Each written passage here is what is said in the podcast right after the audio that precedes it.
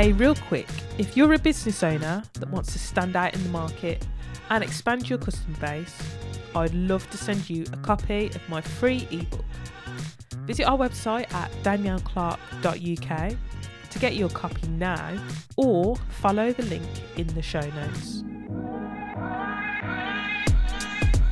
Welcome to Build Better Brands. I'm Danielle Clark, and this show is here to provide insights, techniques, and strategies to help you establish a better brand with confidence and clarity.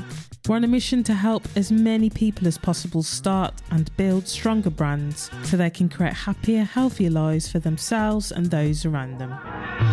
This is episode 63 of Build Better Brands, and whether you're a long-time listener or you've just found us, thank you for supporting the show. I just wanted to highlight and look back on some of the incredible conversations I've been lucky enough to have over the previous 62 episodes and reshare some of the learnings that may help you with your journey. Let's start with episode 55, when I spoke to Kingsley Peters, founder and creative director of Kingel. We talked about the skills you need to learn from being a student to actually doing the job. I often say to the creatives that doing the job and creating the thing, whatever that is only half the job. The other half is selling it. You know, I think when you're working in an agency, I don't mean about selling it financially. I mean, selling it into the team that you're working with.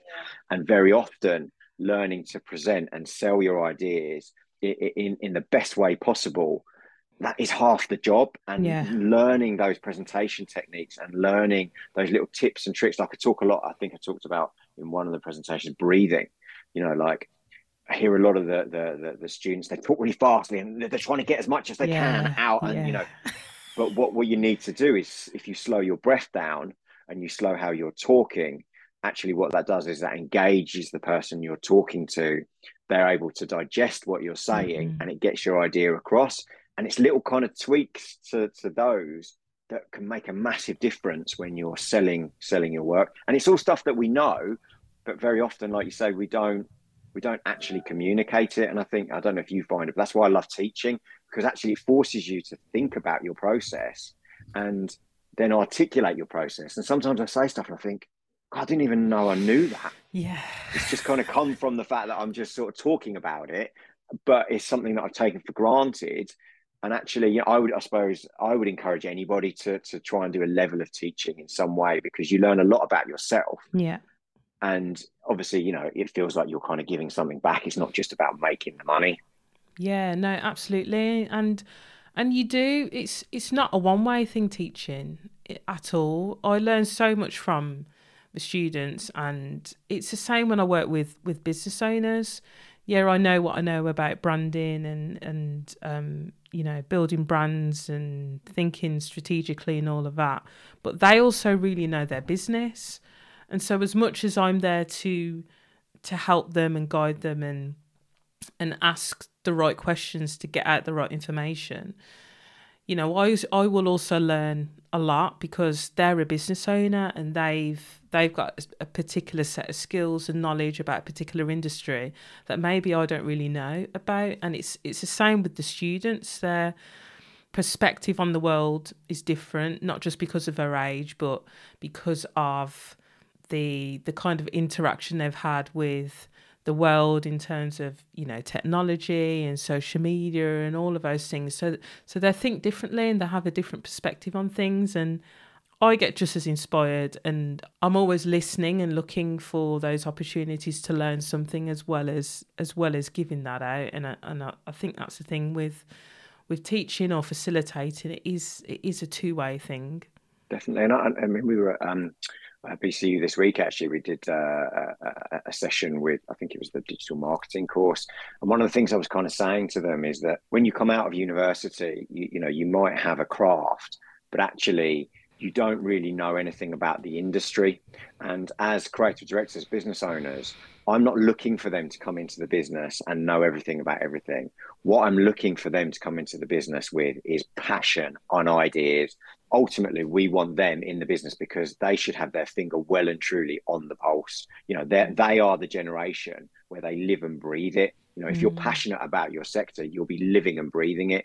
And, you know, I always say to them, the one thing that you've got to kind of bring to those interviews or those opportunities is energy and passion. If you bring that energy and passion, it's infectious. You know, creative directors and seniors will be drawn to them because it's like, oh, you know, they've got loads of ideas. They've got passion. They've got energy. We're a bit older, you know, we're a bit more kind of long in the tooth. And I think actually it's a bit harder to create that. But what they bring and what they should be bringing is that fire. And, you know, not all of them have it.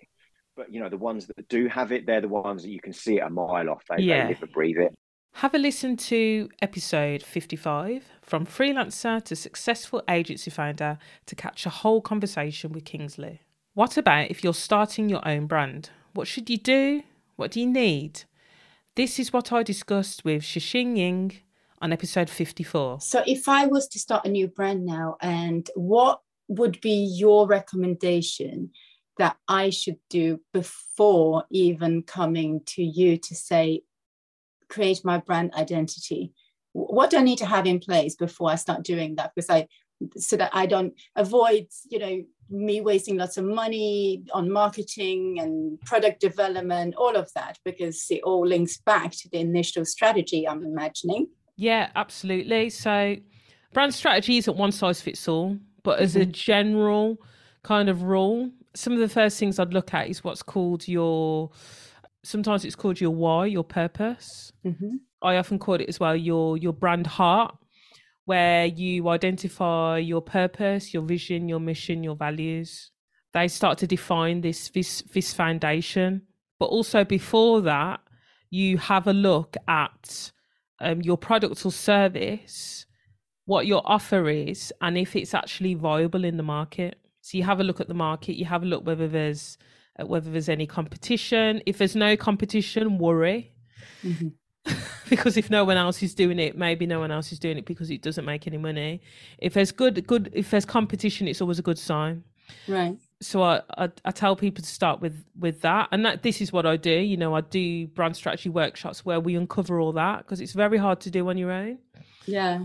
And it's all about looking at, okay, so why do we exist? What does the future look like? What's the change that we're trying to make in the world? And what are we really here to do? And how do we then create that future? Yeah. And getting really clear on that in terms of your vision and mission. And obviously values. So, you know, the way that you want to conduct yourself, the things that you want to put out into the world, and the things that you don't want to be associated with as well, I think is really important. A lot of people focus on what they want to do and the things that they want to be associated with, but also looking at the things that you don't want to do. Some people feel very strongly about integrity and being honest, and you might never, ever, ever want to lie to your customers. So you're always going to be really transparent, even when things go wrong, maybe. Thinking about things like that as well, really important. And then it's about, okay, so once you've got your offer, product or service, so who's it for? Because a lot of people don't know that. And really looking at not just the individual, but I suppose you could call them tribes, communities that you want to attract. And then looking at how you do that. But yeah, that's just for start. You know, I could go on, but I'm conscious of time. But yeah. I think that's where people should start. And I think when you do that, you'll start to realize how important and how useful thinking about your brand like that is, rather than just focusing on the visuals first. And it's quite interesting, as sort of listening to you, it's very much like you almost have to ask yourself what your own values are as well. You talk about honesty and things like that. So when we're creating that brand, how important do you think it is as a business, how important is our own values to what we're doing? For instance, like honesty, things that we believe in. Do you think it should be the same as our own values, our business brands? Because it's just the way that you described it. It's almost like going inside of me to think, oh my God, what do I believe in? What do I think is important? Yeah. Rather than what does my business think? Based on my experience of working with clients, it should be, because the brand, if you're the founder and it's your brand in your business, it's an extension of you. As the company grows, yes, it becomes, it's not just you that's responsible for it, but the core essence shouldn't ever really change. You know, if you look at some of the biggest brands in the world, the core essence and their why, you know, Simon Sinek talks about this all the time, doesn't change. Okay, they'll adapt based on new technological advances or what's happening in the market or what's happening in the world, and they'll pivot. But the core reason, the why, the thing at the center of that business never really changes. You know, Apple always said that they were there to make technology accessible so that people could be creative and ultimately think differently. That hasn't really changed. You know, Apple went from being, they were never a mobile phone company. They produced the first digital camera, and then they moved into computers, and then they moved into mobile phones. You know, could you imagine Dell creating a mobile phone now and selling it? That was basically what Apple did. Yeah. But the core of their business hasn't really changed. They've introduced new products and things. Everything they believe in and everything that they're trying to change in the world, which is this idea of technology being accessible and people being able to do amazing things with technology wherever they are in the world, hasn't changed. So when you've got a strong brand, then you could essentially introduce new products to fit around it, but only if you've got a strong brand. Take a listen to episode 54, The Tables Are Turned, for that full conversation. Let's talk about what it takes to create a brand. Passion is certainly a big part of it, which is what Sane Mafa from Studio M and I talked about. I worked with her to create the Studio M brand strategy, and we talk about this in episode 57. Nature is our biggest inspiration, and not even just in terms of our values, but even just when it comes to design. So for us, I think it's revisiting those key things, because it's so easy to get lost and, you know, sort of stray from those things, but it's revisiting, okay, actually, what is it that I first started with? What is it that I am passionate about? And how am I sticking to those core values? Is that what I'm doing? We literally had this conversation with the partners, or the sisters, as I call them, the other day. So how are we sticking to who we say we are? And can we practically say that that's what we're doing as a brand? So I think continuous reflection on what it is that your values are, your philosophy is, and how you as a company or as a group are actually sticking with those things in a practical sense, which is sometimes actually harder. It's easier said than done in a way. And this design philosophy that you have, which, if I'm honest, it wasn't until we really had a conversation that I really started to get it. You know, it's hearing your story and the story of the rest of the team, which is your sisters. This is a family business, right? There's the three of you. Yeah. It was hearing that and hearing your stories and really understanding, you know, your background and you know, wanting to bring some of home and this culture of growing up around nature and being in touch with it, and how that really benefits the individual, but also the space when, you know, when other people come into the space, and the way in which you work and how productive you can be. That was what really resonated with me, and I was like, wow, I'd never really thought about space in that sense. And it's this philosophy that revolves around, you know, a lot of your values as well, you know, which we you know, we came up during the strategy around knowledge and integrity and love, simplicity. What was the other one? Openness was one that we were back and forth with, actually. We were back and forth with that one because we all wanted to sort of decide on the right one. But definitely adventure. I don't know whether adventure. Yeah, that was it. Adventure. That was one I missed. How do you translate those values into that, you know, those principles into the spaces that you are creating for your clients, especially, you know, some of your recent projects as well? I mean, the more I guess I think about space, or the more I talk about, I think the more passionate I get about it, about space, because it also comes from that sense of that, you know, everything needs, you know, an environment to thrive in that space. And even now when we're looking at the environmental place of our world at this point, like why so many people are focusing towards sustainability, is because space is being affected. How things live and how things work is now being affected, and people are seeing sort of like the consequences of that.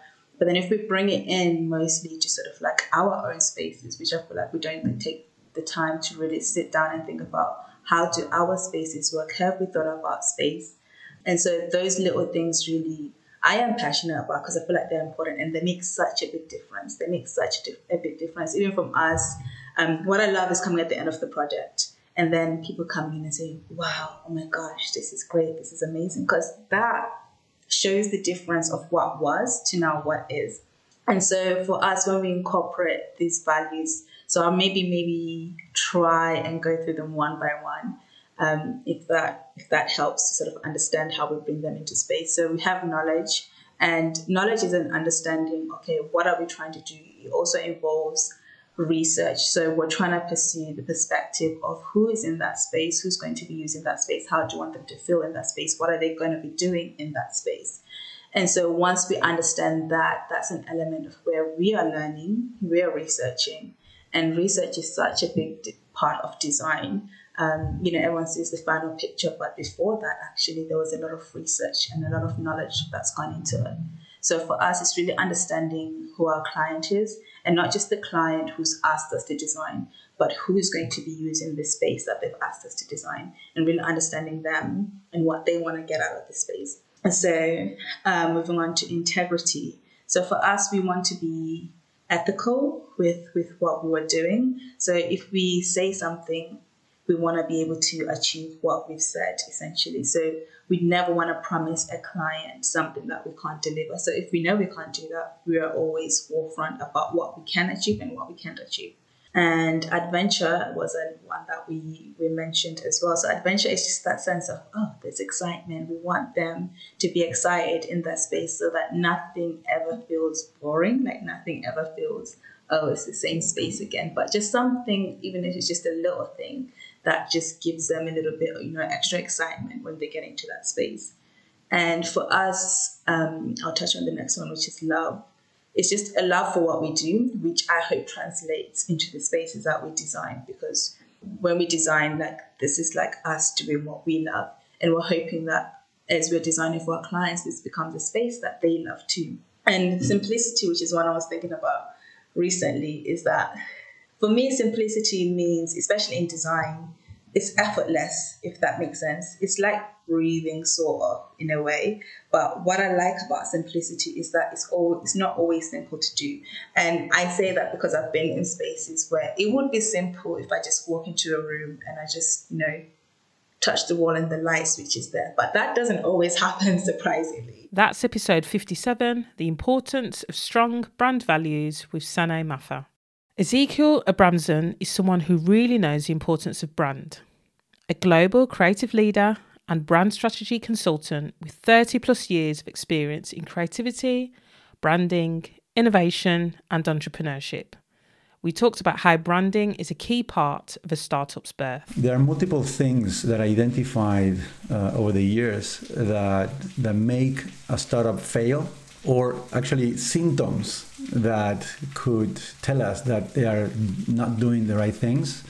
And I call those symptoms the zombie mode for a startup, right? I've been talking about that. Like, zombies, they are like silent, slow, they all look the same, they're ugly, they can't express anything clearly, they can't feel or generate any feelings, they're hungry for blood or brains. So if we extrapolate that idea, most startups these days look like zombies. They don't know who they are, what they are saying. They don't know their customers enough. They talk to the air. They're not clear. They're very complex. They're boring in the way they come across and express their brands. Even within the company, they are siloed and not aligned. Because I asked co-founders the same questions, and sometimes they answer different things to the same question. So what can you expect to the rest of the team or even customers at the end of the day? They don't have a long-term vision. They are very short term, driven, living in tactic land, without knowing what those tactics are leading, just because they are hurried. They are in a hurry to gain traction, because they don't have enough money to survive for the next 12 months. So there are many reasons why that leads to have those symptoms. So by identifying those, putting them up front and on the table, and because you only are going to start growing if you are realizing the truth. The truth is that you need to change some things, right? That's probably the starting point, accepting that you may be doing something wrong, that there may be better ways to do or think the things you're doing or saying or thinking. So I think that's the starting point. So important. You talked there about accepting. I talk about acceptance all the time, that until you accept where you are, or you accept, the reality, you talked about truth. Sometimes you need someone else to show you what that is. And then once you've accepted it and you're then prepared to do what's needed to make that change, to get you to where you want to go, whether that's in life or business, I think that's so important. And I think often we know what the reality is of where we are, which can sometimes be negative if we're not where we want to be, if we financially we're not where we want to be, if we're not sure on who we're targeting and we don't have that vision. And no one wants to fail. No one wants to appear to be failing. And I think sometimes it can be difficult for entrepreneurs to admit those truths, because it then reaffirms the fact that they're not there yet, and that something needs to change in order for them to get there, which is difficult. I always say that I'm in the business of clarity and confidence. I'm not in the business of writing strategy. I have to write strategy, so I generate clarity and confidence. And the way I explain it is that strategic clarity leads to operational confidence. Because if you're strategically clear, you know who you are, what you need to mean to people, what do you need to say to mean that, what are the associations that you need to make, where do you need to say or do that, of course, who's your customer and all of that. Yeah.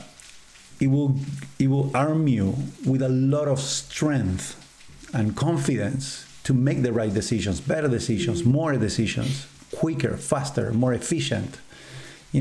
Reducing the friction, not only internally for you to do the things you do, but also the friction with your customers to understand that faster and make the choice. Because without choice, you don't have a business. So you have to make it easier for your customers. You need to be clear for them, so they trust that your option, whatever you're offering, is different enough from what you have. And sometimes the alternative, especially on B2B, the alternative is doing nothing. There's a study somewhere about B2B purchases. 65% of B2B purchases ended up in no decision. People not making any move because they got bored, it was too difficult, it's too risky, there's no clear outcome or return for the change. They decide to stay the way it is, So, and that I believe that the cause for that is that we are not making it clear for them that the progress that they can make with us, with our option, with our product, with our service, with our whatever, it's what they need. Catch why clear branding is key for startups with Ezequiel Abramzon, by listening to episode 56 of Build Better Brands. James Roffey, the mental health PT, is well on the way to building a really strong brand. So what's he learned along the way? The biggest thing I've learned is don't rely on other people. Okay. I know that may sound a bit like when I first started talking about what I was doing, and people were like, oh, you've got to talk to this people, you've got to talk to them. And like I've done work for the NHS, I've done work for like Huddersfield Uni, and like you do the work and it's all well and good. And it's like, oh, we've got more work coming. And you're thinking like, fucking hell, I've only just started up and I'm working for like the NHS and that. And then nothing. No, it just dies a death. Like you don't. I used to take what people told me on blind faith, and that's a big lesson. Unless you've got an invoice in front of you, you have not got the work. You've not got the work, and it's like I naively, like last Christmas, spent nearly 2 months of like the whole of November, December, working on something that they were like, "Oh no, we're going to go with someone else." It's like, but you told me. It's like, yeah, we told you, but nothing. And it was just like, ultimately, I was in the wrong. Like, I didn't like how they did it, but I was in the wrong because I just blindly took their word on things. Yeah. So it's like, you do like you grow through what you go through. Yeah. And it's just like that. So that's pretty much been the biggest lesson. And it's not that I'm like rude to people now, but it's like I've learned to like I had this idea in my head when I started that I was going to have the social media, so the training guys, like the online coaching. I was going to have this side bit of working with charities and like universities, and as a way of like educating, empowering. And it's like I've just learned that I need to just focus on me. These opportunities will come around, and if they do, great. I'll happily like listen to you. But I'm not actively searching for them in a minute because it's taken away from what I need to do to build my brand. Yeah. And that was like I'm still nowhere near. I'm aware of it now, so I'm far more. Whereas before, I was just like, oh, opportunity, like a magpie. It wasn't. It was like, and even up until like Friday, like I've got like a business mentor, and he was saying about the same thing. Like he asked me to write out what I do in a week, and it was just like, mate, you're so busy. Like whenever I wake up and like you're up at 3 and you're in Sheffield and you're training people early. It's like, what are you actually doing? Telling them my routine, and it was just like, stop doing that, blinkers on, do this. And it was just like, I need that sometimes. You need that external factor that has no emotional attachment to what you do, rather than them going, if you want to build the online stuff, you need to be online. You don't need to be in a car driving. Like, and it is just like, when you have someone else telling you, it's like, oh yeah, that makes sense. Yeah, absolutely. You get in the habit of doing it, and it's like, I've got to do this, I've got to do that. And it's like, instead of going, actually, me doing that, it's not just about me being with that client for an hour. It takes me an hour to get there. It takes me an hour to come back. Like, you're not charging your client for that. So it's just like, yeah, if you're charging someone X amount for potentially 3 hours work, is that worthwhile? And it's like, over a period of a month, you've got 12 hours there that you could allot to something else that in turn will probably pay you far more than what you're that client's charging you for 1 hour. And it's that I'm now learning. Yeah, and you have got super focused because you have recently launched a new training app, haven't you, as well? Yeah, could you tell us about that? Tell us about this app. How did it come about? How have you found the build? And I know it's very in early stages, but what kind of feedback have you been getting from your clients? The app, like builders, or the company is called Kahunas. I only found out about them since working with my mentor. Obviously, they work with all types of business owners, but obviously they have quite a few online coaches. So it's like, oh, have you ever considered having an app? I was like, yeah, but that's like pipe dream stuff. Like, that's like 10-year plan. That I'd always I think since I started out in 2019, it was just like, I looked up to when I started doing it. I was obsessed. Not that he ever knows, but James Smith, the PT guys. I used to watch him when he was in Australia on his balcony, when he used to have about 20 people on his live, and it was like, mate, I get you so much. Like, everything you say, I resonate with. Like, you're factual, but you're funny, and it's like I loved it. And it was like, and then seeing him balloon, and obviously then seeing his app, and it's like, I want an app, but I'd love to have an app, and I never thought it would happen like this quick. But yeah, so working with them, obviously it's like being able to produce to put the resilience plan into an app. Like before I was using like Google Sheets, which is great if your client doesn't want to track his their progress while they're in the gym, because it's really fucking to be like stretching the phone out and like putting the, it is like an Excel spreadsheet. So like trying to do that in the gym when you're focused and you got your headphones on, it's just like, yeah, I used to tell people just write it down, just write it down and copy it up later. Like if you're doing it on your laptop, it's fine because it's professional and it's clean but no one's taking their laptop into a gym, are they? Exactly. And you see, like I wanted more, and it's like just everyone wants to naturally progress their systems and their processes, and it's just like I took the opportunity to work with them, and they built it. It was like it's going to take X amount of time, and it took a lot longer than what they estimated and what I thought, and it was just like, oh, is it ever going to happen? And last week it all went live. So it's kind of obviously that's why I've ended up doing a little giveaway on my, well, it's my biggest giveaway that I've done. Just to like it sounds that I'm so proud.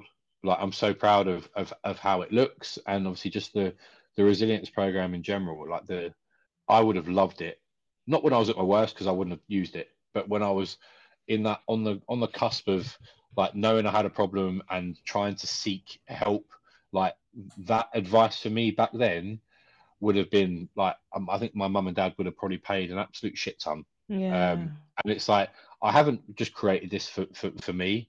Obviously I've created it for a number of different reasons, for a number of different pain points for guys. But yeah, it's just essentially, it's just like to have an app that you wake up, you log into, and it's just like everything you need to be able to make you a better person is in there, and it's on you. Like I'm accountable for you. I'll check in with you. You've got me on, obviously you'll have my mobile. So it's like, you've got me on WhatsApp, like 24/7. And obviously we do like check-ins every week, but the check-ins aren't just like take photos of yourself. It's like, we do like it's like week one and three are like mental health check-ins. So like, I don't care about how you train. I do care about how you train, but this is about how are you, like, how's work? How's family life? How's relationships going? Like, just how are you? How are you finding everything within yourself? And then weeks 2 and 4 is the training. Like, how are you getting on with the app, with the training? Do you find it useful? Are there any exercises you don't like that we need to adjust? Like, how are you getting on with the food? Do you feel like full enough throughout the day? Is your energy lagging? And obviously, as part of the daily check-ins with me, there's a scale of like 1 to 10. Like okay. hunger pains and stuff. So it's not just about I'll do the check-in every 2 weeks of them, but every day I will see how they're getting on. And it's just a way of like, they tell me how they're feeling. I can see how they're doing daily. So when we do jump in and do the check-ins, like I've just got this perfect picture of how they're doing, and I know like to give them the like the feedback that they need to be able to hone like their goals. And everything is about getting them to their end goal. Really excited to follow his journey, and you can catch that full episode with James in episode 58. So for me, branding is a big deal. I'm passionate about building strong brands, but at what stage of your business should you start creating your brand? Well, that's what I discussed with Viktoria Jancurova on episode 59. Your branding? Like, this is probably the most favorite thing whenever I speak to entrepreneurs. This is the favorite reason why you should do your branding from the start. And it's as simple as you make sales easier. Sales are not easy. Sales are a nightmare of almost every entrepreneur. They're a nightmare for me most of the days. I enjoy them, but they're still not easy, you know. There's so many kind of reasons what we could go for, probably hours talking about why you need brand and why you should take action now with your branding. But the most important one, or at least I see that way, is your sales are made easy because if people recognize you, they already establish some trust. They already have certain feelings about your brand. They already set their expectations on a certain level, on something. Okay, if I work with Viktoria or with Daniel or with whoever, you know, that they see online, they know, okay, this is what their brand is. They'll automatically go back to everything they know about you. And part of that's basically your brand. So if you make it stand out and if you really put the effort in and you take action, intentional action, then they will see that exact picture And then you can meet that, you know, you show up on that sales call, or first of all, the sales call will come in, you know, because that's also a step that you need your audience to do first. You need them to book a call with you. And you could go and spend hours cold calling, sending cold emails, sending hundreds of DMs, you know, kind of meeting the people and trying to make it more genuine. But that takes time. But if you keep your branding consistent, you start taking action from the start, 3 to 6 months down the line, that branding is going to start paying off. And those sales calls will come to your calendar by themselves. They just will appear from nowhere. And it happened to me, happened to my clients, sure happened to you, Danielle, as well. Those inbound calls that just appear from in your calendar. You're like, I've never spoken to that person. But actually you have, because you have addressed them and their pain points in the content. So now they're just like, I'm ready to have a chat. And I know what to expect because I've seen that. And then, okay, let's talk, you know, show me what you have, show me how you can help my business. And then there's just the decision part, and they will already, if they trust you and your services, if they can afford it, and a few other checkpoints, but you already win their trust. So that's one checkpoint already done before hopping on that call, before having, like, you don't have to spend hours, you know, cold calling one after another one and hoping that one will say yes. Again, I would say to people, like, think about, put yourself in your position. So again, the last time you bought something, what did you do? You probably went online, you did some research, you probably, you know, had a look at their website, have a look at their social media, had a look to see, okay, if you're on LinkedIn, if you're on this platform, okay, have we got any mutual connections? Does anyone I know them? You know, looking for all of these signals that say, yes, you can trust this person. If you're not putting out any branding, you know, if you've got no social presence, if you've got no website, if you've got no advertising, people start to wonder what's wrong. And that is so true. That is so true. If you have a presence just by you shouting about your services, yet there is nothing else to back it up and nothing else to get to know you as a person, it's like, okay, this looks a bit scammy, you know? Exactly. And this is what we're saying in terms of the trust, right? It builds trust, it creates trust, and gosh, maybe you're going to be investing quite a lot of money. You know, one of the biggest purchases I've ever made is the house and the car. And when I think about how long it took us to buy a house, you know, it took months of looking, months of kind of figuring out what we needed, months of looking at different properties, even like picking an estate agent, you know, picking a solicitor. I think we went off a lot of recommendations, asking friends, family, who have you used? Who do you know? What's your experience been like? Always looking, can I trust these people? Can I trust these people? Exactly. And it's the same. And the more that you have out in the world, it builds that trust. And if you delay it, you know, the more trust you have, the sooner you do it, it brings people to you quicker, right? And everybody, you know, if we did a raise your hands, if you want more clients today, everyone would put their hand up. So if you want more clients today, then why delay? And that's the urgency of kind of taking action now. And you're catching the eyeballs. That's an important one. Catching the eyeballs, absolutely. Whether that's with your content, with lives, videos, whether it's just having a conversation, you know, often it's just a conversation in DMs. And that's the thing, you know, it's a saturated market. Exactly. You know, there's plenty of people out there that are doing what you do, doing what I do. You know, there'll be people out there that are doing what we do. It's a saturated market. So by branding, you're making yourself stand out against your competitors, which is super, super important. If you're not taking action now, you're letting your competitors get ahead. Exactly. It's that. And also, I also like to think of my competitors in the sense of they're my collaborators as well, because no one is going to do the branding exactly as I will. They might have the same processes. They might have the same systems or similar, but they will never give it the same personality as I do, just because it's me. It's what makes me unique. So my clients know exactly what they're going to get, and they know that someone might do it similar, maybe worse, maybe better, but they like the way I do it. And that's a really important aspect as well to think about. Again, linking back to branding. That's Viktoria Jancurova, a personal brand manager who helps coaches, creatives or founders in creative spaces leverage their LinkedIn and really brand themselves as the go-to experts that they are. Catch the full conversation by looking for episode 59, Ready Your Brand for 2024 and beyond.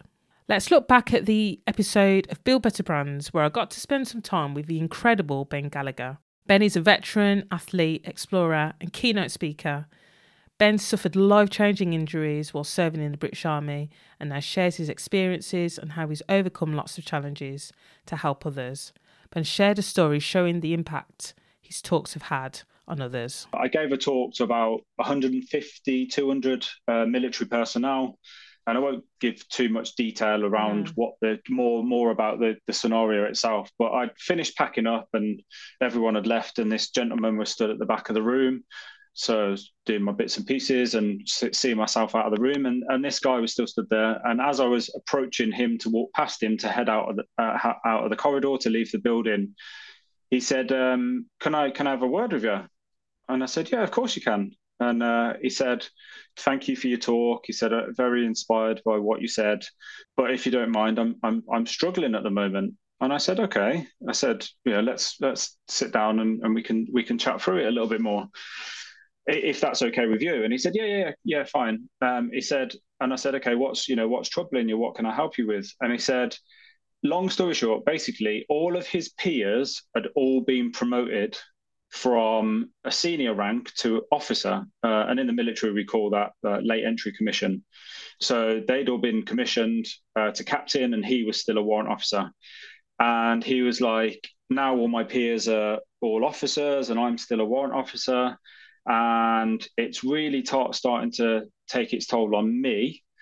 And I'm now chasing this military career in order to catch up with my peers, but in order to do that, I'm taking more time away from home, which is impacting my family.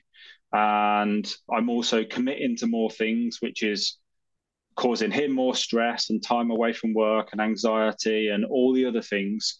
And this conversation probably went on for about half an hour. So I've narrowed it down into a couple of minutes. Yeah. But he said, you've just proven to me that rank is just rank. My service in the military is, all in all is very good, but it's just, ultimately, it's just a job. It is just a job. The most important things is my health and my loved ones. Mm. And he said, through that talk, you've just proven to me or made me realize that the things that I need to focus on is myself and my family. And actually what comes around that doesn't really matter. My friends will still be my friends. My family will always still be there for me, but the military is still just a job and promotion is just rank. And I know it's important to some people, a lot of people in the military, but you've just proven to me that they're the things that I really need to focus on. And actually by focusing on those things, the other things will come naturally anyway as we move forward.